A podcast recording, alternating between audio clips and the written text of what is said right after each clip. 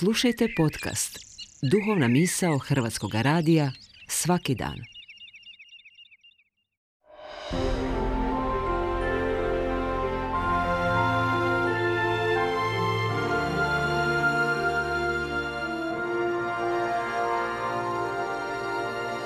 Duhovna misao. Urednica je Blaženka Jančić.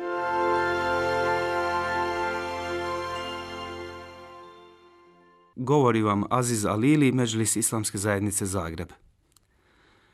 Nužnost života nalaže svakom čovjeku da se s ljudima druži i s njima surađuje, ali to nikako ne znači potpuno oslanjanje na njih. Vjernik poštuje ličnosti drugih ljudi, prema njima nastupa toplo i prijazno. Poštuje svoja i njihova prava i granice, ali nikada ne dozvoljava sebi da padne u poniženje, niti da sebe učini potlačenim. Svaki čovjek sam odgovara za svoja dobra i loša dijela, a sreća ili nesreća proistječu iz njegovih vlastitih dijela i misli. Ova tema iskazana jezikom Kur'ana i Hadisa, izreke dakle Božijeg poslanika Muhammed Ali predstavlja jedno od najjasnijih vjerskih pitanja. Obratimo pozornost na završetke ajeta koje navodim u nastavku.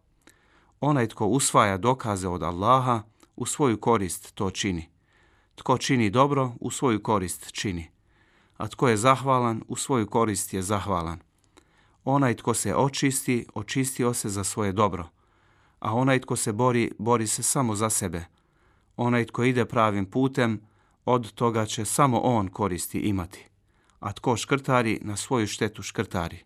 Onaj tko prekrši zakletvu, krši je na svoju štetu.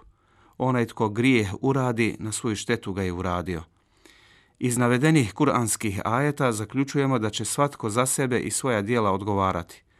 Da svatko od nas, bez obzira što uradio, loše ili dobro, radi ga na svoju štetu ili u svoju korist. Razvijanje samopouzdanja i oslanjanja na sebe podrazumijeva da se svaki čovjek osloni na svoje znanje, razum, moral kao i na svoju volju i odlučnost. Jednako tako, to podrazumijeva svijest da sve što čini dobro ili zlo sebi čini. Ljudi koji vode brigu o sebi i na sebe se oslanjaju, dostojanstveni su i samostalni. Osjećaju unutarnju sigurnost. Takvi ljudi su marljivi, poduzetni, vrijedni i ozbiljni u izvršavanju svojih obveza. Onaj tko vjeruje u gospodara svjetova i koji se uz vrijedno bogatstvo nezavisnosti i samopouzdanja oslanja na uzvišenog Boga nikada neće upasti u očaj i beznađe.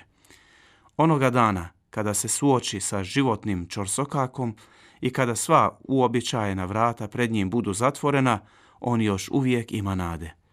Vjera i uzdanje u svemilost Božiju, ustrajne dove, dakle molitve, da svoju milost i pomoć nad nama rasprostre, pomažu vjernicima.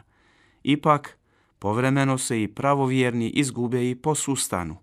Uzdanje u Boga Đalšanuhu nedovoljnim osjetimo pred dunjalučkim, dakle ovosvjetskim kušnjama, opasnostima i brigama. Da nije tako, ne bi bilo nervoze, agresivnosti, depresivnosti koje osjećaju i pokazuju i oni koji redovito molitve obavljaju. Opterećeni posljedicama potresa, pandemije, a sada i ratnim zbivanjima i prijetnjama ugroze cijelog čovečanstva, nemamo druge nego zagledati se u poruku s kojom nam je uzvišeni poslao putem svoje objave.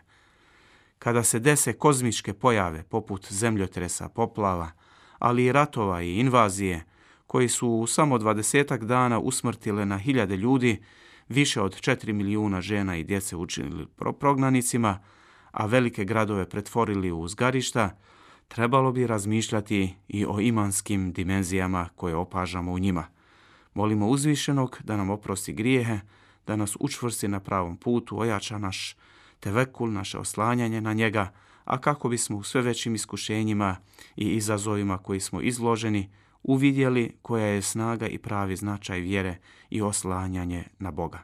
Jer ništa se ne događa bez njegove dozvole i emere.